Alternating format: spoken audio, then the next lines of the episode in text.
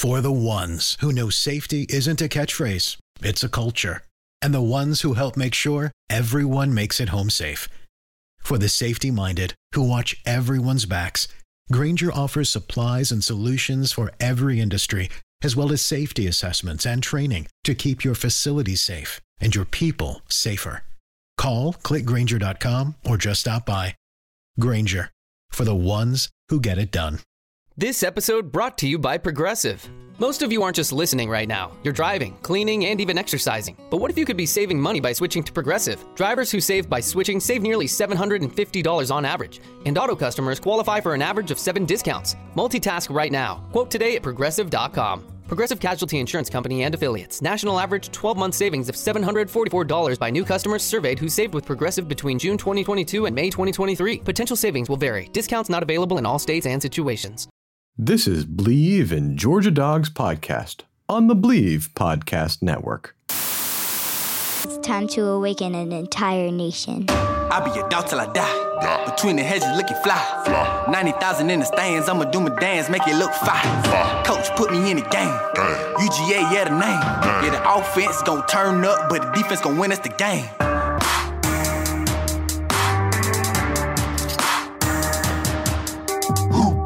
Here's your host, Corey Burton. All right, welcome into a yet another edition of the Bleav in Georgia Dogs podcast on the Bleav Podcast Network. I'm your host, Corey Burton. We've got another great, exciting show, a very unique show, because we welcome on, in this episode, we welcome on Ryan Roberts of the Bleav in NFL Draft Prospects show here on the Bleav Network. And he also has his own site, the NFL Draft Bible.com. So that's going to be interesting to hear from him. Uh, we're going to talk to Ryan about the NFL recent draftees, um, kind of what the process was during COVID as far as evaluating prospects and, and the whole draft process. And then we're going to talk about some upcoming prospects for this uh, for this Georgia team that's uh, about to compete this fall. Uh, more uh, specifically, Jamie Newman and Richard LeCounte and Monty Rice, see where they all fit in. Um, and so we're going to take a look at some of that uh, with Ryan, and, and he's going to give us some insight on kind of what dogs to look for potentially for the next level. And uh, so that's going to be exciting. Uh, what's also exciting is if you want to advertise with the show, please visit our folks at bleav.com. If you want to follow the show on social media, uh, Twitter, Instagram, Facebook at Bleav in Dogs.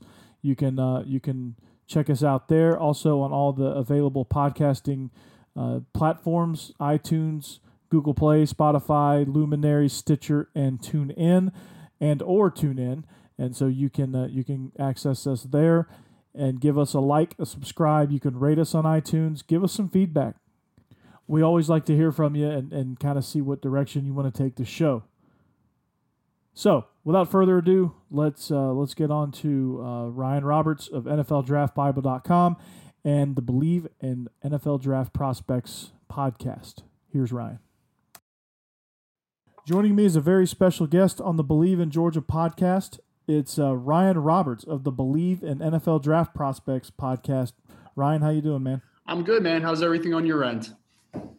Everything's great. Just uh, just getting the uh, just getting the ball rolling here on, on on my podcast. Everything's starting to kind of populate into the into the iTunes and Spotify's and, and things like that. So um, we should be here the next few days. Should be um, off and going full steam ahead. So um, I wanted to have you on Ryan uh, because interest, interestingly enough, uh, UGA is is in the tops of the uh, of the league as far as active players in the NFL, and uh, Georgia's always kind of been at the top of that list. And there's draft prospects every year. There's guys that get drafted too high, too low, and and uh, and things like that. So I kind of wanted to talk to you about uh, some of that stuff. But before we get into uh, specific players, um, the global pandemic has really really thrown a wrench into the draft prospect. I think uh, the draft process, I should say, and and uh, I know the the combine was like the last live event before things started shutting down. So how is since the combine? How has COVID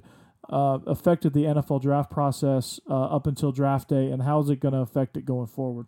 I mean, it, it, was it was a major shift. Uh, I was I was fortunately enough able to be at the combine this year, and it, it was something where you kind of started to hear inklings about COVID nineteen, the pandemic, everything start you know surfacing a little bit. But I, I feel like no one was really taking it super serious early on, and then it felt like everything just had that dramatic shift really quickly, and it, it affected a lot of things. Specifically, uh, when I when I think of the guys that are most affected by it, was the guys that weren't able in this past draft, the 2020 draft, to have that process of potentially playing in an All Star game, going to the combine, being on the pro day circuit because most of the pro days got shut down right right um, right off the bat. So a lot of guys didn't have those verified numbers, opportunities to meet with teams. It really hand, uh, handicapped a lot of those those smaller school guys who hadn't had any opportunity during the draft process to really get their name out there in any way. Because you know every year mm-hmm.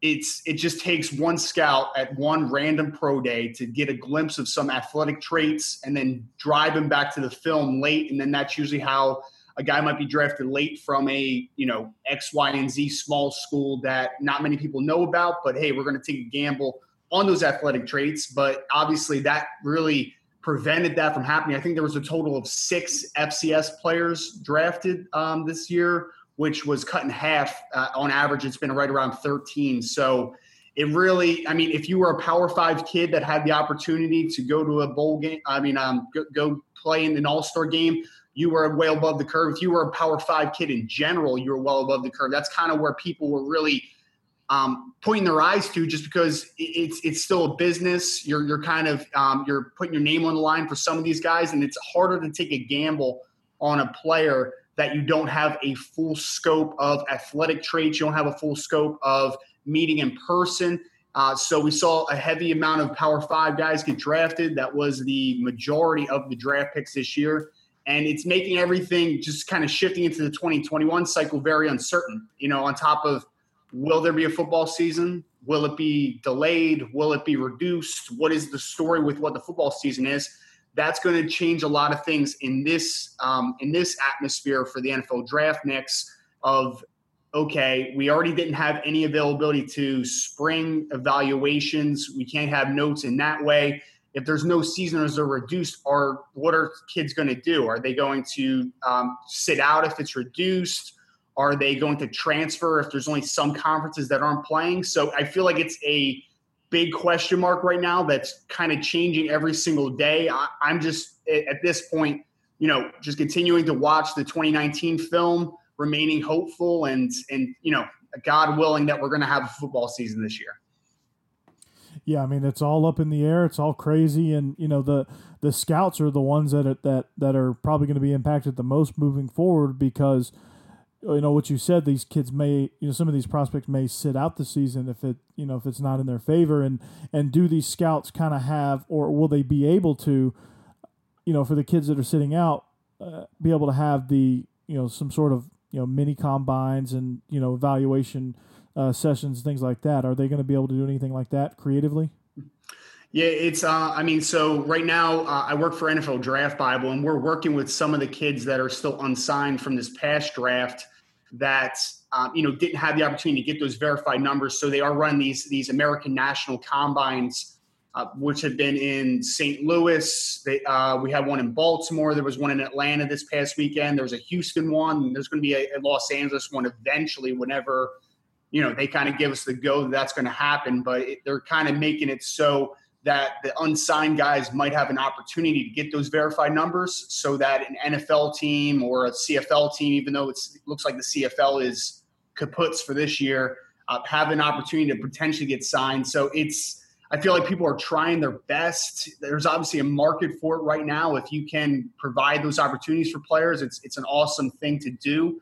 But you know, it's just every. I just feel like everything's such in question, and you're already hearing about some schools uh, out west canceling football, and that's kind of like my thing is that you know, just from a player perspective, if if like let's say the Pac-12 cancels football for the year, the University of Cal or whatever, there's some legit talent out there. Are those kids going to get a granted immediate entrance into let's say the um, the supplemental draft? Are they going to be allowed to transfer schools? Like there's there's just so many things that are strange and then kind of, I didn't even talk really about the the scouting experience of everything. You know, I think about the guys that are, you know, uh, employed by an NFL team and usually this time now they're starting to, you know, get into that the fall camp flow of things, and they'll be on campus visits and everything like that. So now it's just regulate to home, and it, it really cuts kind of the process in half for a degree because a lot of those guys, man, you you want to talk to them in person. You want to know what type of person they are because these NFL teams aren't mm-hmm. just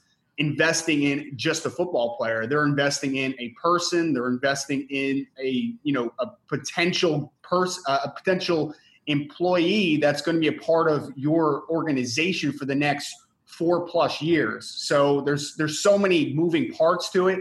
And I feel like people are doing their best, but I mean, this is something we're dealing with that's never happened before. So I, I just feel like everyone's just kind of taking it one day at a time right now. I mean, that's really all you can do. So let's let's look backwards now. So, um, you know, the story. I feel like for Georgia, the story of the draft uh, happened on day three. Jake Fromm uh, falls all the way to the fifth round, and you know, some some projections had him going as high as second round.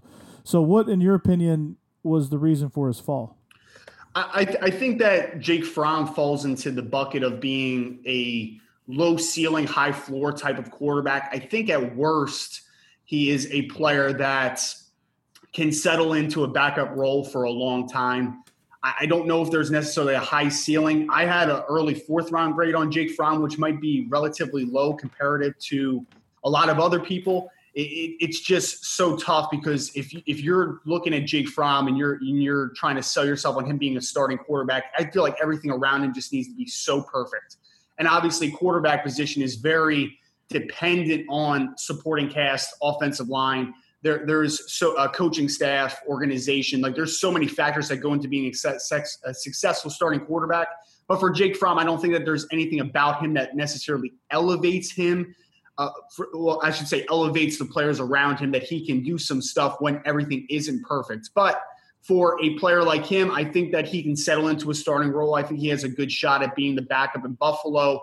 And, uh, you know, we'll see what happens down the road. Can he continue to develop? Can he master his craft? Because he's a player that needs to be on time all the time. And, you know, he does a pretty solid job about it. It's just him about being consistent day in, day out. And then hopefully, if he's able to continue to develop, might be a player that eventually, whether it's not the Bills or not, is a player that somebody might take a look at and say, hey, we have a good organization here. We have a good supporting cast we can win with Jake Fromm right now. So I just feel like it was just kind of a limited ceiling.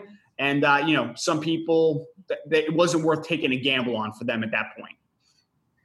Right. And understandably so. And, um, you know, a lot of teams are probably um, saying, whew, uh, after his uh, social media gaffe um, back in, I, I, guess it was May, all the months run together at this point. But, um, you know, I imagine he's recovered from that.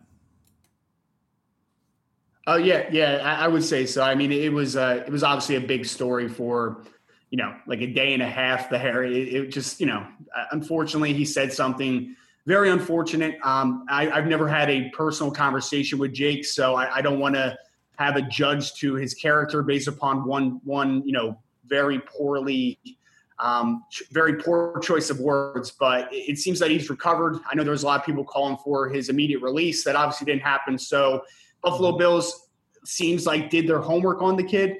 And everything I've heard about him is he's a very hardworking, you know, very spiritual person that is a is a good young man in the locker room. So seems he was able to recover. Seems that the Buffalo Bills, you know, know what type of person they have and that they believed them enough that it wasn't as escalated of an issue for them. Let's talk offensive line. Uh, one of the one of the surprises uh, to me was Andrew Thomas. He wasn't the top rated offensive tackle, but he certainly was picked in that spot at number four overall to the New York Giants. What made him leap to the top of the pile? I, I, well, so for me, he actually was my top rated offensive tackle. I felt like we were kind of hearing down the stretch there, like it, some positions you sort of gamble on the quote unquote, you know, long term potential. For a guy like Andrew Thomas, there is just so much consistency. And I feel like in an offensive tackle position, you want a guy that hits that baseline of consistency day in, day out. Andrew Thomas, you know what you're getting. Two year starter at left tackle, started on the right side. He has the versatility to play both sides. And then he goes to the combine. And I know it, it was it was a crazy judgment by some people, but some people were questioning is he a good athlete? is he long enough? And then he goes and he has like 36 inch arms. He tests fine. Everything across the board is just it just continued to check boxes. So I just feel like for Andrew Thomas, it was checking all these boxes. Plus, you add the tape in, which was super consistent all um, you know all three years that he was at Georgia. So I, I just feel like Andrew Thomas was a, a no brainer for, especially a Dave Gettleman who loves you know those those road graders obviously up front. Andrew Thomas makes his living as, as a run blocker. He's a very solid pass blocker as well, but in the run game he gets after it, and he just fits what Dave Gettleman likes, and he gets an experience offensive tackle, battle test in the SEC, who is a guy that, again, day in and day out, you know what Andrew Thomas is bringing to your team. Absolutely. And it, it helps when you have some guy named Saquon Barkley, I think. Um, you know, it helps when you have him running behind you. So, uh, yeah, I thought that was a very good pickup for the for the Giants. I was surprised because it didn't kind of jump out at me, I guess, as, as much as, as you uh, with doing the deep diving. But um, glad to see it. Uh, speaking of uh, offensive tackles, you know Isaiah Wilson. Uh, talk about a perfect fit going to the Titans uh, late in the first round. They get their right tackle to replace Conklin. Does that um, does he make an immediate impact in the run game? Yeah, I mean, so they they obviously lost Jack Conklin this offseason. They're starting right tackle. I feel like Isaiah Wilson's going to kind of be a plug and play guy. And you said it. I mean, a perfect situation for him, perfect scheme. That's a run first football team. That is what Isaiah Wilson does best at, you know, six, seven plus, 200, 345 pounds. He is a humongous young man, ton of power. There's a lot to be worked out with him as far as flexibility and pass protection. But for now, I don't think there was a better spot for him. You know, going to Tennessee with Derrick Henry, they want to get downhill, they want to play some gap power football. And I feel like that's what Isaiah Wilson does best.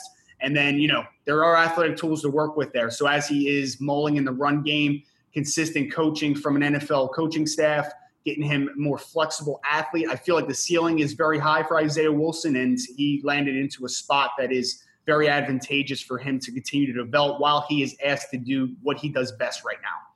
Absolutely, and he's always he's been one that's improved every single year. He came in, I think he came into campus weighing almost 400 pounds, and he's kind of gotten better each and every uh, year that he's been at Georgia. So uh, the Lions, uh, they jumped up, grabbed D'Andre Swift in the second round. Is that a good fit for for Swift?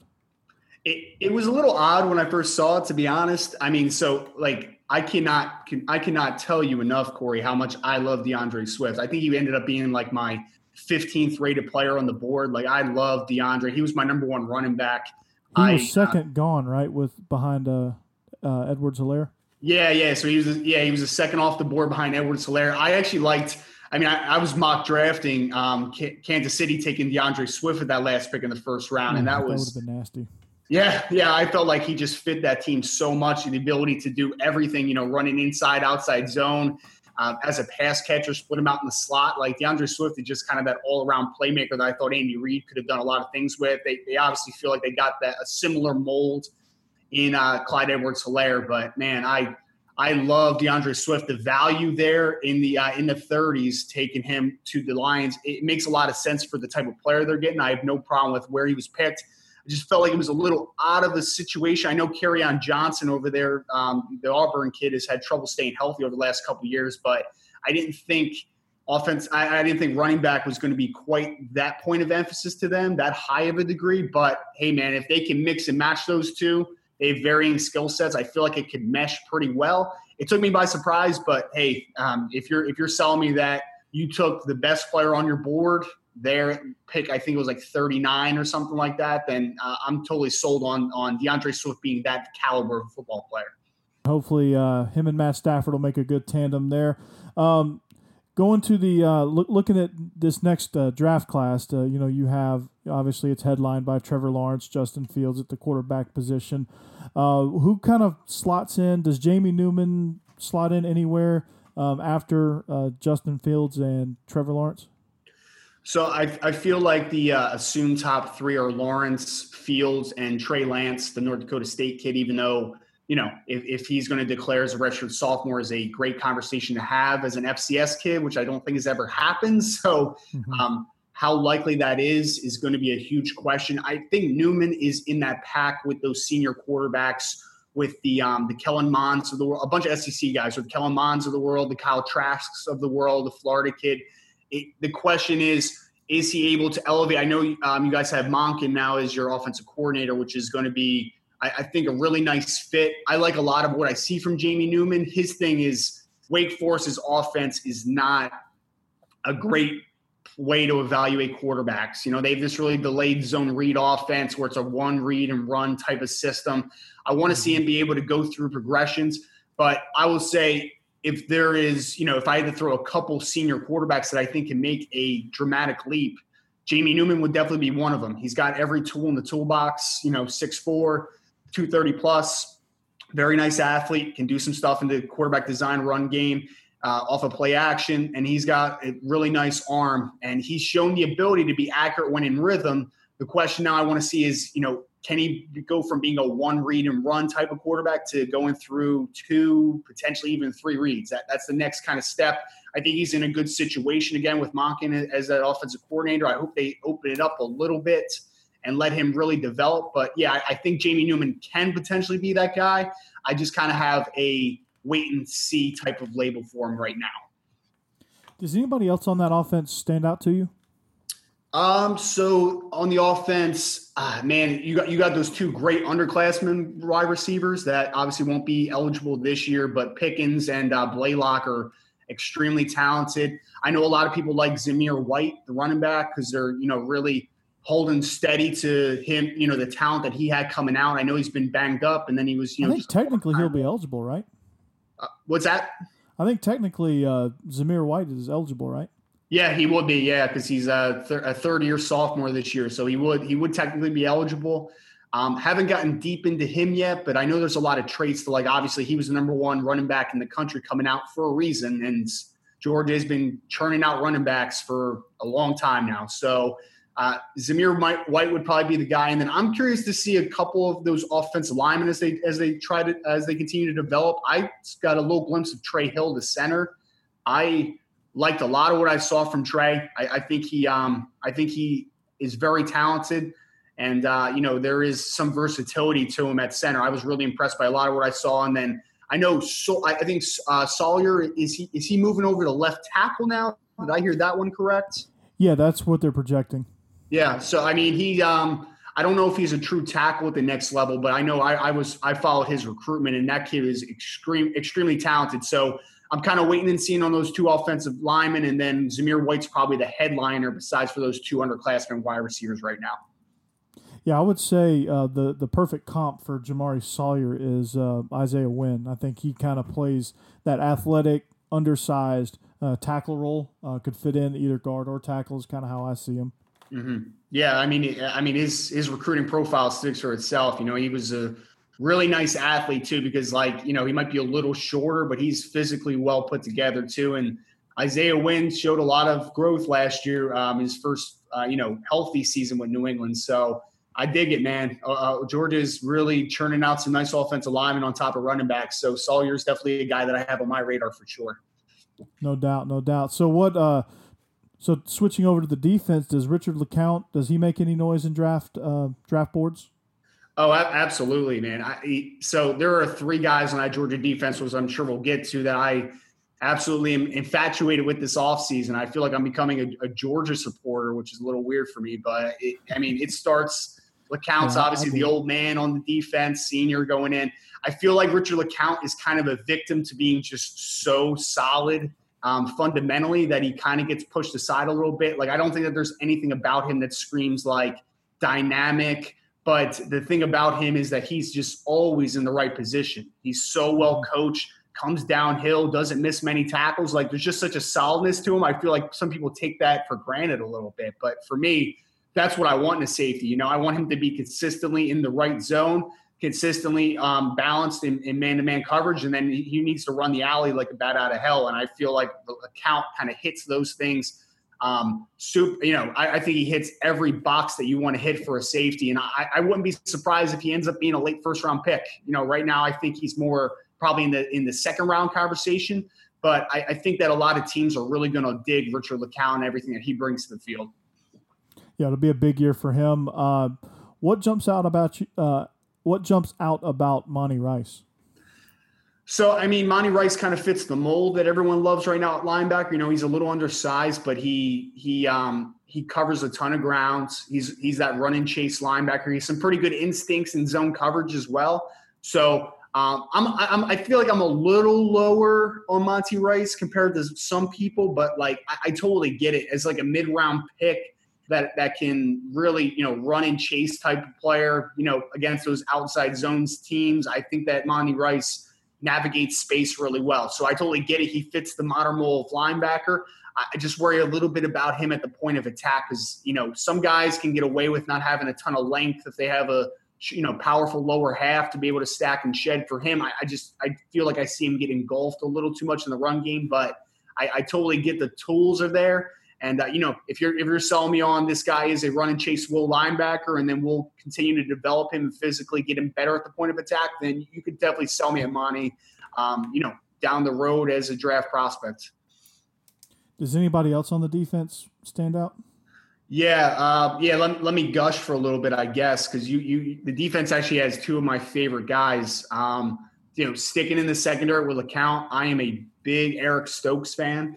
I um, he he kind of got rumored a little bit to maybe potentially be in this last class because I think he was a redshirt sophomore this past year, so he was technically eligible. But he was thinking about it. I think, yeah, yeah, I think he was pretty close from what I was hearing, and mm-hmm. he was a guy that I didn't get around to because before, you know, he was kind of you know in between, and I was going to go to his tape, and then he ended up obviously, you know, choosing to go back for his redshirt junior year, so I never got around to his tape and I, I, felt like some people didn't get to his tape as well because they saw, you know, zero career interceptions in two, in two years of playing time and kind of just, you know, said, uh, wait and see type of player. But I went to his tape and if for people that loved CJ Henderson coming out of Florida this year, I feel like you're really going to like Eric Stokes a ton because I felt like athletically, I think that dude's a legit 4 3 athlete with length. Man mm-hmm. coverage skills, he stays in phase exceptionally well. I think he can he can cover various types of body body frames and skill sets. And I, I, think that no matter if you have a smaller receiver, you have a larger receiver, I think he matches up well. I think he can follow guys into the slot and be able to play man to man coverage. Like I think there's so much to like about Eric Stokes. And honestly, I, I would he's another guy. I wouldn't be surprised if he's in the first round conversation with the athletic tools he has. Um, I really really he's he was one of my my uh, most surprising watches so far this offseason. I liked him so much. I didn't really have incredibly high expectations when I popped it on, but the you know after I got to like the third game of him, I'm just like, man, this guy just he's always in the right position. He's always in phase, and then you see him turn and run. He's smooth, and then he can run with anybody. So I'm a big fan of Stokes. And then the last guy I kind of have on that defense that I'm really keeping a close eye on that's uh, going to be a first year eligible guy is um, the uh, number 13, the edge, uh. Azeez Ojulari. Yeah, he's um, five and a half sacks.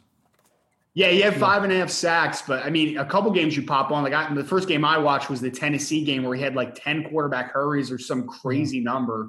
He's and, just always back there. He's a disruptor.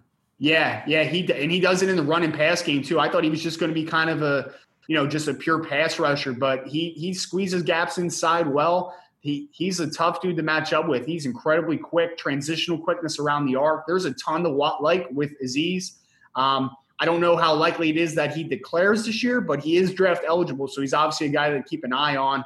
And uh, I I'm a big fan. I feel like I'm going to be a bigger fan on him than some people are at the moment because I feel like a lot of people are a little bit of more of a wait and see type on him. But uh, Ojulari definitely has my my interest peaked right now.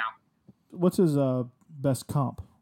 Best comp. That's a good one. I don't even know if I have one yet. Um, let me think real quick. You know, he kind of reminded me a little bit of Dante Fowler when he was with, coming out of the University of Florida.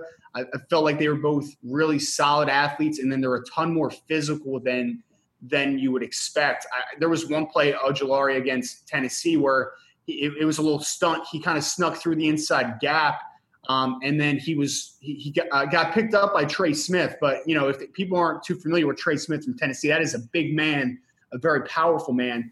And he kind of just put his head down and put his put his uh, helmet right in the middle of his chest, and he moved Trey Smith off his spot. And I was I was really surprised. I mean, that was one of the more impressive plays I saw, and he didn't even make a tackle or a tackle for loss or a sack or anything. I was just like, the power there, the power is there, the physicality is there at times. Uh, I think it's just more on him just being consistent on a snap to snap basis type of thing. So does Malik Herring does he uh, does he factor in at all? Yeah, uh, so Malik's a guy that you know he kind of plays that big end role a little bit um, in your your odd man fronts, but he's a guy that I think he's only listed like 6'3, 280 or so. But you know, he kind of just does everything very solidly. I think he could actually play a little bit of edge and be that physical run stopper, and then you can kind of move him different spots inside. And and there's a lot to like with Malik. And then I know a lot of people also like the the uh, Jordan Davis kid. He's a, he's a massive human. The nose um, guard, yes. Yeah, nose guard, like 6'6, 330. He's a big dude. So a lot of people like him a ton. And uh, I wouldn't be surprised if he begins to rise a little bit because I know there was actually a couple plays where he showed a little more athleticism than you might think for a guy that size. So definitely a couple guys inside to keep an eye out for. I feel like just you know, from a college football perspective, not even an NFL draft perspective, Georgia has a lot of dudes this year, man. That defense is going to be pretty nice from what I've seen so far. Absolutely. Mean, it's a defense that ranked number one in a lot of categories uh, a year ago and only only getting better as far as prospects go. So, um, before I let you go, Ryan, uh, I was wondering if uh, any sleepers in the in the SEC. You know, we know we know about Ja'Marr Chase, we know about Trey Smith, but is there anybody on like a on like a Vandy or an Arkansas or you know a Mississippi State that that's coming in that nobody knows about? Uh, I mean, so he's gaining a little bit of traction right now, but I really like Nick Bolton, the linebacker out of Missouri. That kid is, I, I kind of comped him to Danny Trevathan with more pop he uh, he gets downhill in a hurry. He's only about six foot, 230, 235 pounds, but you can't you really can't tell at the point of attack, man. He really stacks well. Um, he's a really tremendous athlete. Was able to talk to him. He's a bright kid. He was a former safety. He had over 100 tackles this year. You know, like nine tackles for loss, but then he also had 10 pass breakups and a couple interceptions. So a lot of all around game to really get excited about. Um, for for um, you know what I think is going to be a struggling Missouri program. But I, am a big fan of Nick Bolton. He actually is one of my top rated linebackers right now, and the guy that I think is going a little under uh, under the radar, but a guy that's definitely gaining traction right now. Wow, that's uh, that's impressive. You know, Missouri is such a team that that they fly so far under the radar at this point. Nobody nobody really knows what they what they bring to the table. So that'll be interesting to look and, and see how that uh, Missouri defense un, unfolds. But Ryan, um, where can we find you on social media and, and uh, where can we find your work? Yeah, uh, so on, on, social media, you can find me at Rise, the letter N Draft on Twitter. Um, NFLDraftBible.com is where most of my content is, as well as the Dynasty Draft Room, which I do a lot of freelance writing for. And then obviously on the Bleav Podcast Network, Bleav in NFL Draft Prospects, which, like yourself, we're, we're dropping our first couple episodes very soon. So excited about it. So, you know, again, Rise and Draft on Twitter, the letter N Draft on Twitter to follow everything that we're doing over here. Awesome, Ryan. Well, I appreciate you joining me and, uh, you know, best of luck with your pod and, uh, you know, keep keep killing it over there at NFL Draft Bible. Absolutely, man. Appreciate it, Corey, so much. Anytime you want to talk ball, man, it's uh, it's all we can do right now is uh, you know talk about what's hopefully going to happen. So, absolutely. So, okay, cool. Thanks, Ryan. Oh, no problem, Corey. Thank you for having me on, man.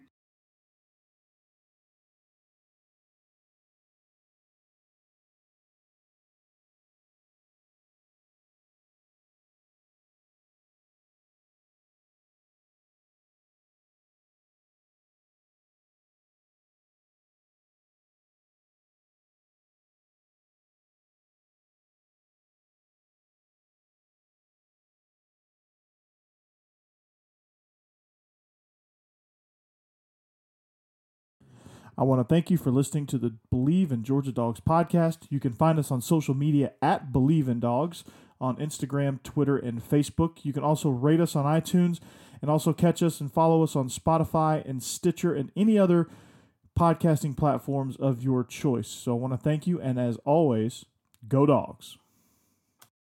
This is the story of the one. As a maintenance engineer, he hears things differently to the untrained ear, everything on his shop floor might sound fine, but he can hear gears grinding or a belt slipping. So he steps in to fix the problem at hand before it gets out of hand. And he knows Grainger's got the right product he needs to get the job done, which is music to his ears. Call, clickgrainger.com, or just stop by. Grainger, for the ones who get it done. You know, when you're listening to a true crime story that has an unbelievable plot twist that makes you stop in your tracks? That's what our podcast, People Are the Worst, brings you with each episode. I'm Rachel. And I'm Rebecca. We're identical twins who love true crime cases that make you say, didn't see that coming, and we hate the people responsible for them. Listen to People Are the Worst now on Apple, Spotify, or wherever you get your podcasts.